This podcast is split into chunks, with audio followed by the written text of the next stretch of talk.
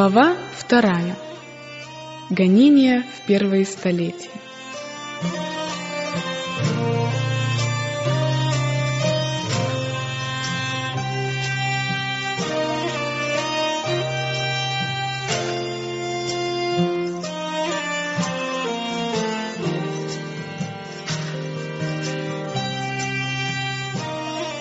Когда Иисус открыл своим ученикам участь Иерусалима и отдельные события, относящиеся ко второму его пришествию, он предсказал также те испытания, которые должен будет перенести народ Божий после вознесения его, вплоть до славного возвращения на землю.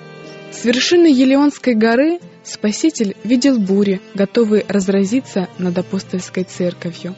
Его взору проникавшему вглубь веков, представали страшные и опустошительные ураганы, которые должны обрушиться на его последователей в грядущие столетия мрака и преследования. В нескольких кратких, но грозных словах он предсказал ту участь, какую великие мира сего уготовят Церкви Божьей. Последователи Христа должны будут пройти тем же путем страданий, унижений и презрения, каким шел их Господь. Ту же самую вражду, которая окружала Искупителя мира, испытают те, кто будет верить в Него. История Первоапостольской Церкви свидетельствует, слова Спасителя исполнились. Силы земли и ада объединились против Христа в лице его последователей. Язычники предвидели, что если Евангелие победит, то идольские храмы и жертвенники будут уничтожены. Поэтому они сплотили свои ряды и объявили христианам войну. Огонь преследования разгорелся. Христиан лишили прав собственности и изгнали из домов. Они выдержали великий подвиг страданий, испытали поругания и побою, а также узы и темницу. Многие из них засвидетельствовали веру своей кровью безжалостно умерщвляли всех, благородных и рабов, богатых и бедных, ученых и неграмотных.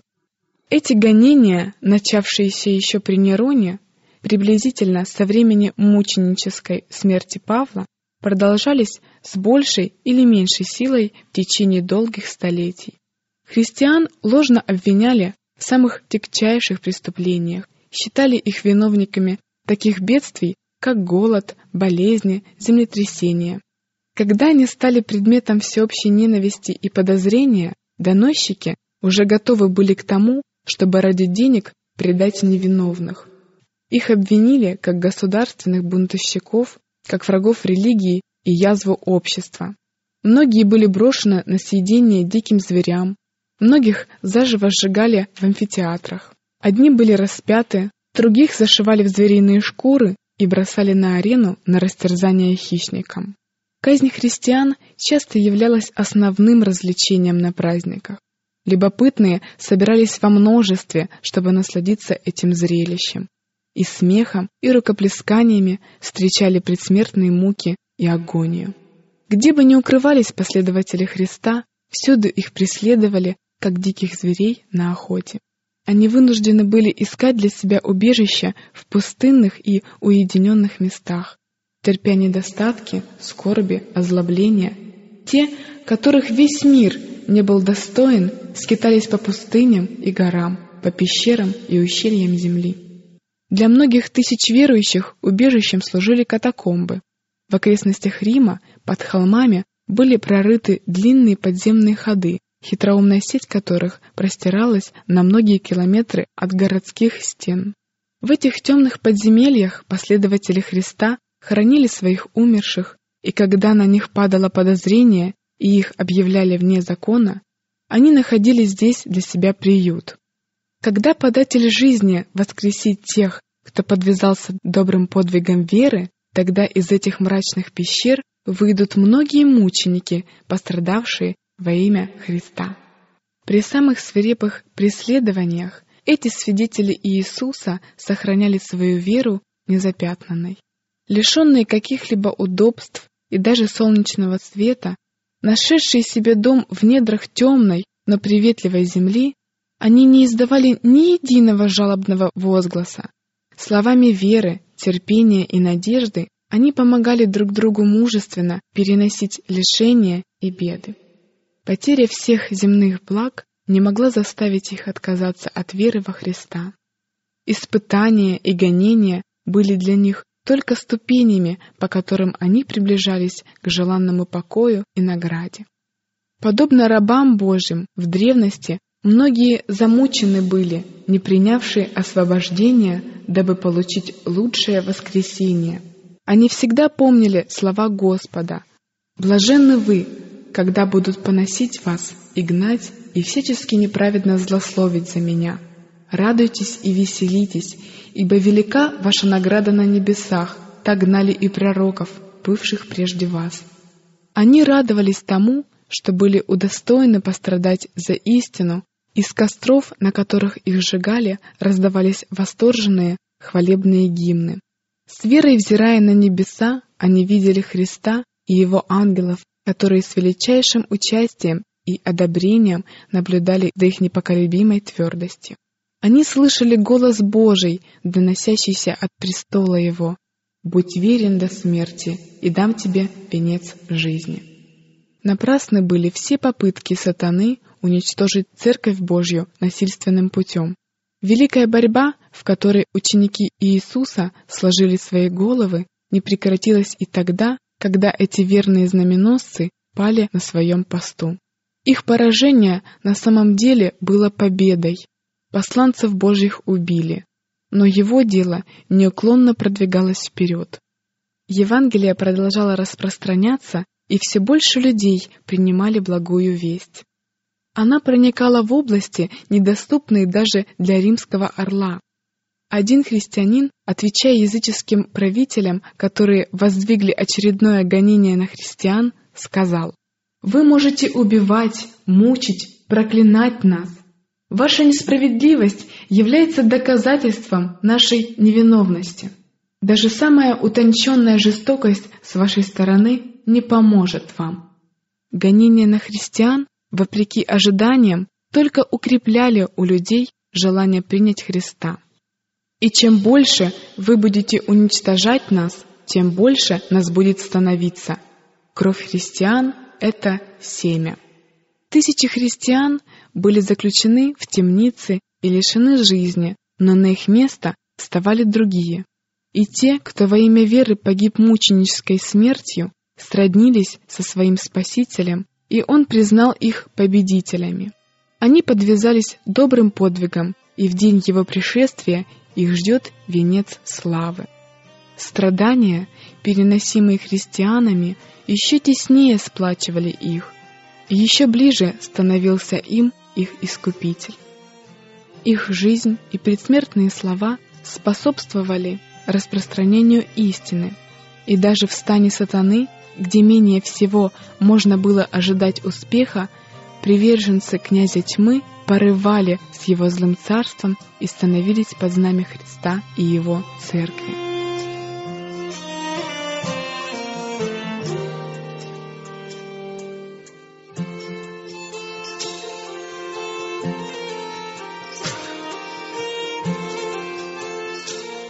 И тогда, стремясь противостоять правлению Божьему, сатана решил водрузить свое знамя в христианской церкви, если ему удастся обмануть последователей Христа и заставить их делать неугодное в очах Бога, тогда они лишатся силы и крепости и станут его легкой добычей. Так великий обманщик пытался хитростью добиться успеха там, где терпел поражение, действуя силой. Гонения прекратились, и вместо них появились опасные и заманчивые обольщения земного благополучия и светских почестей. Идолопоклонники приняли некоторые положения христианской веры и в то же время отвергли многие важные истины. Заявив, что считают Иисуса Сыном Божьим, что верят в Его смерть и воскресение, они в то же время не сознавали своей греховности и не испытывали никакой потребности в покаянии и внутреннем перерождении. Уступив кое в чем христианам, они предложили и им сделать то же самое, чтобы соединиться с ними на основе христианского вероисповедания. Теперь церковь находилась в страшной опасности. Тюрьмы, пытки, огонь и меч — все это было благословением по сравнению с этим испытанием. Некоторые христиане остались непреклонны и заявили, что не пойдут ни на какие соглашения. Другие были готовы уступить или же изменить некоторые догматы вероучения и соединиться таким образом с теми, кто принял христианство лишь частично. Предполагалось, что такие уступки могут послужить поводом к полному обращению язычников. Это было время глубочайшей скорби для верных последователей Христа. Под видом притворного христианства в церковь проник сатана, чтобы осквернить веру и отвратить умы христиан от слова истины. Наконец, большая часть христиан согласилась с выдвинутыми условиями и, опустив свое знамя, пошла на союз с язычеством. Хотя идолопоклонники и объявили себя обращенными христианами, но они по-прежнему придерживались своих языческих обычаев с той только разницей, что заменили предметы прежнего поклонения на образ Иисуса, Его Матери и других святых. Так, внесенная в церковь отвратительная закваска язычества продолжала свое губительное действие. Частью христианской веры необоснованно стали ошибочные учения, суеверные обычаи и ритуалы. Когда последователи Христа приняли в лоно церкви идолопоклонников, христианская религия осквернилась, и церковь утратила свою чистоту и силу. Однако были и такие христиане, которые не позволили ввести себя в заблуждение. Они продолжали оставаться верными автору истины и поклонялись одному лишь Богу. Исповедующие религию Христа всегда разделялись на две категории. Одни верующие, ревностно исследуя жизнь Спасителя, сообразуясь с великим образцом, искренне стремились исправить свои недостатки. Другие старались не замечать ясных и жизненно важных истин, разоблачающих их заблуждения. Даже в свои лучшие времена церковь состояла не только из искренних, чистых и богобоязненных людей. Наш Спаситель учил, что людей, которые сознательно грешат, не следует принимать в церковь. Тем не менее, он приближал к себе людей весьма несовершенных, своим учением и собственным примером предоставляя им возможность увидеть свои ошибки и исправить их. Среди двенадцати апостолов имелся и предатель. Иуду приняли в круг учеников, несмотря на то, что у него были недостатки. В обществе учеников, близко соприкасаясь со Христом и его учением, он мог узнать, что представляет из себя христианский характер, и таким образом увидеть свои ошибки, раскаяться и с помощью божественной благодати очистить свою душу послушанием истине. Но Иуда не ходил во свете, так милостиво изливаемом на него. Потворствуя греху, он добровольно отдался во власть искушений сатаны. Дурные его черты возобладали. Он допустил, чтобы его душой овладели силы тьмы. Он злился, когда обличали его ошибки, и постепенно опустился до страшного преступления — предательства Господа. Такое случается со всеми, кто лелеет грех под маской благочестия, кто ненавидит своих обличителей нарушающих их греховный покой. И как только представится удобный случай, эти люди, подобно Иуде, предадут тех, кто пытался ради их же блага обличать их пороки. Апостолам приходилось встречать в церкви тех, кто под маской благочестия скрывал в своем сердце беззаконие. Анания и Сапфира поступили как обманщики, утаив по своей алчности часть денег. Они сказали, что все отдали для дела Божьего. Дух истины открыл апостолам подлинное лицо этих людей, и суд Божий очистил церковь от пятна, пачкающего ее чистую одежду. Это замечательное действие Духа Христа в церкви навело ужас на лицемеров и беззаконников. Они не могли долго оставаться среди тех, кто всегда достойно являл Христа в своей жизни. И когда его последователей постигли испытания и гонения, верность ему сохраняли только те, кто ничего не жалел ради истины.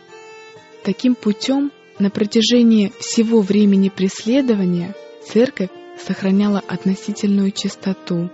Но когда гонения прекратились, в церковь вошли недавно обращенные люди, которые не отличались искренностью и преданностью, и сатана через них получил возможность начать свое губительное дело.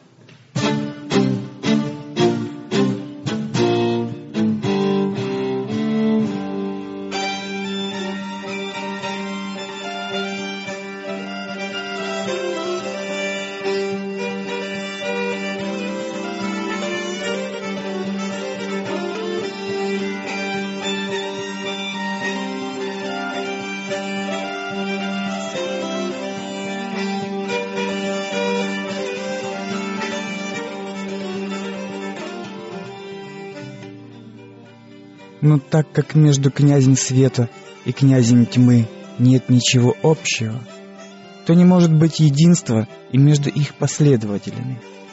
Когда христиане согласились объединиться с полуобращенными язычниками, они пошли путем, который уводил их все дальше и дальше от истины. Сатана торжествовал, видя, что ему удалось ввести в заблуждение стольких последователей Христа – Постепенно он приобрел над ними еще большую власть и побудил их преследовать тех, кто по-прежнему оставался верен Богу. Как нужно бороться против истинной христианской веры, лучше всех знали те, кто некогда был ее защитником. И эти отпавшие христиане, соединившись с полуобращенными язычниками, повели войну против самых главных положений учения Иисуса Христа. Это вызвало отчаянное сопротивление со стороны тех, кто стремился сохранить верность Богу и не поддаваться проникнувшим в церковь обману и мерзостям, облеченным в священные одеяния. Библия утратила свое значение, как мерило веры. Учение о религиозной свободе назвали ересью, его сторонников ненавидели и изгоняли отовсюду. После долгой и упорной борьбы Небольшое число верных христиан решили порвать всякую связь с отступнической церковью, так как она не желала очистить себя от идолопоклонства и заблуждений. Они видели, что отделение необходимо, если только они желают оставаться верными и послушными Слову Божьему. Они не могли больше мириться с тем, что эти пагубные ереси подвергают опасности их души, грозят уничтожить истинную веру их детей и грядущих поколений. Для сохранения мира и единства они были готовы пойти на любые уступки, не противоречащие их главным принципам в служении Богу, ибо сознавали, что мир был бы приобретен слишком дорогой ценой, если бы ради этого пришлось пожертвовать принципами истины. Если единство можно сохранить только ценой отказа от истины и справедливости, тогда пусть лучше будет разделение и даже борьба. Такова была позиция верных Богу христиан. Насколько лучше было бы и для церкви, и для мира, если бы в сердцах детей Божьих сегодня возродились те принципы, которыми руководствовались эти мужественные люди поистине вызывает тревогу равнодушное отношение к учениям, являющимся столпами христианской веры. Становится популярным мнение, что в конце концов эти принципы не имеют жизненно важного значения. Такое уродливое понятие придает слугам сатаны еще большую силу и твердость, в результате чего лжеучения и роковые заблуждения сражаясь против которых верные Богу в прошлые века порой жертвовали своей жизнью, сейчас с благосклонностью принимаются теми, кто считает себя последователями Христа. Первые христиане были воистину особенным народом. Их безукоризненное поведение и непоколебимая вера служили постоянным упреком беззаконникам и нарушали их покой. Будучи малочисленны, бедны Не имея почетных титулов, они, тем не менее, внушали страх нечестивым, благородством своей жизни и величием учения. За это их ненавидели безбожники, подобно тому, как нечестивый Каин ненавидел Авеля. Пытавшиеся освободиться от сдерживающего влияния Духа Божьего, предавали на смерть народ Божий по той же причине, по какой Каин убил Авеля. По той же самой причине иудеи отвергли и распяли Спасителя. Его незапятнанность и святость являлись постоянным упреком их эгоизму и испорченности. Со времен Христа и до наших дней верные ученики Иисуса продолжают возбуждать ненависть и сопротивление тех, кто любит грех и следует его путем. Почему же в таком случае Евангелие называют вестью мира? Когда Исаия пророчествовал о рождении Мессии, он присвоил ему титул «князь мира». Когда ангелы известили пастухов о рождении Христа, они пели над Вифлеемскими равнинами. Слава Вышних Богу и на земле мир, в человеках благоволение. На первый взгляд кажется, что между этими пророческими изречениями и словами Христа «Не мир пришел я принести, но меч» существует противоречие. Но если вдуматься, оба выражения прекрасно согласуются между собой. Евангелие – это весть мира – если принципы христианства принимаются и воплощаются в жизнь, они несут мир, единство и счастье всей земле. Религия Христа объединяет принимающих ее учения братскими узами. Миссия Христа заключалась в том, чтобы примирить людей с Богом и друг с другом. Но в целом мир пребывает во власти сатаны, злейшего врага Христа. В Евангелии люди находят такие принципы, которые резко противоречат их привычкам и желаниям.